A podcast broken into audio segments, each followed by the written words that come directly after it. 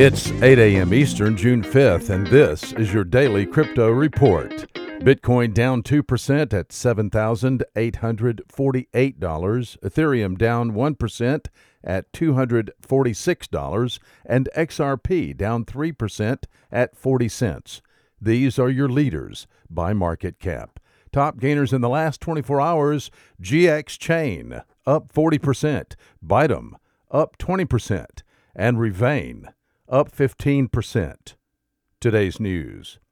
Tadge Dryja co authored the original paper underpinning Bitcoin's experimental Lightning Payments Network. He has released a new research paper outlining a proposed scaling solution that he has been working on for the past year. The paper, entitled Utreexo, a dynamic hash based accumulator optimized for the Bitcoin UTXO set, presents, quote, a method for greatly reducing the storage needed to run a fully validating node, unquote.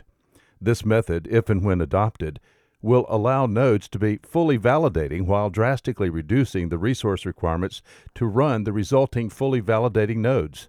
Dryja is a research scientist at the MIT Digital Currency Initiative. Learn more at dcimit.edu. Well, Apple has announced CryptoKit, a new framework that will allow developers to perform cryptographic operations securely and efficiently. The newly added features suggest that the iPhone may soon come with a native cryptocurrency wallet.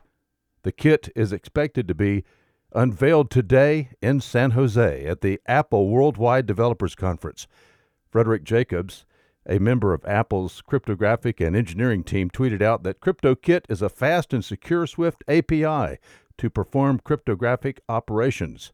Viktor Radchenko, the founder of Trust Wallet, tweeted that Apple's CryptoKit for iOS 13, quote, means you can turn your phone into a hardware wallet, unquote. Well, those are your leading headlines today. Visit us at dailycryptoreport.io for sources and for links Find us on social media, add us to your Alexa flash briefing, and listen to us everywhere you podcast under Daily Crypto Report.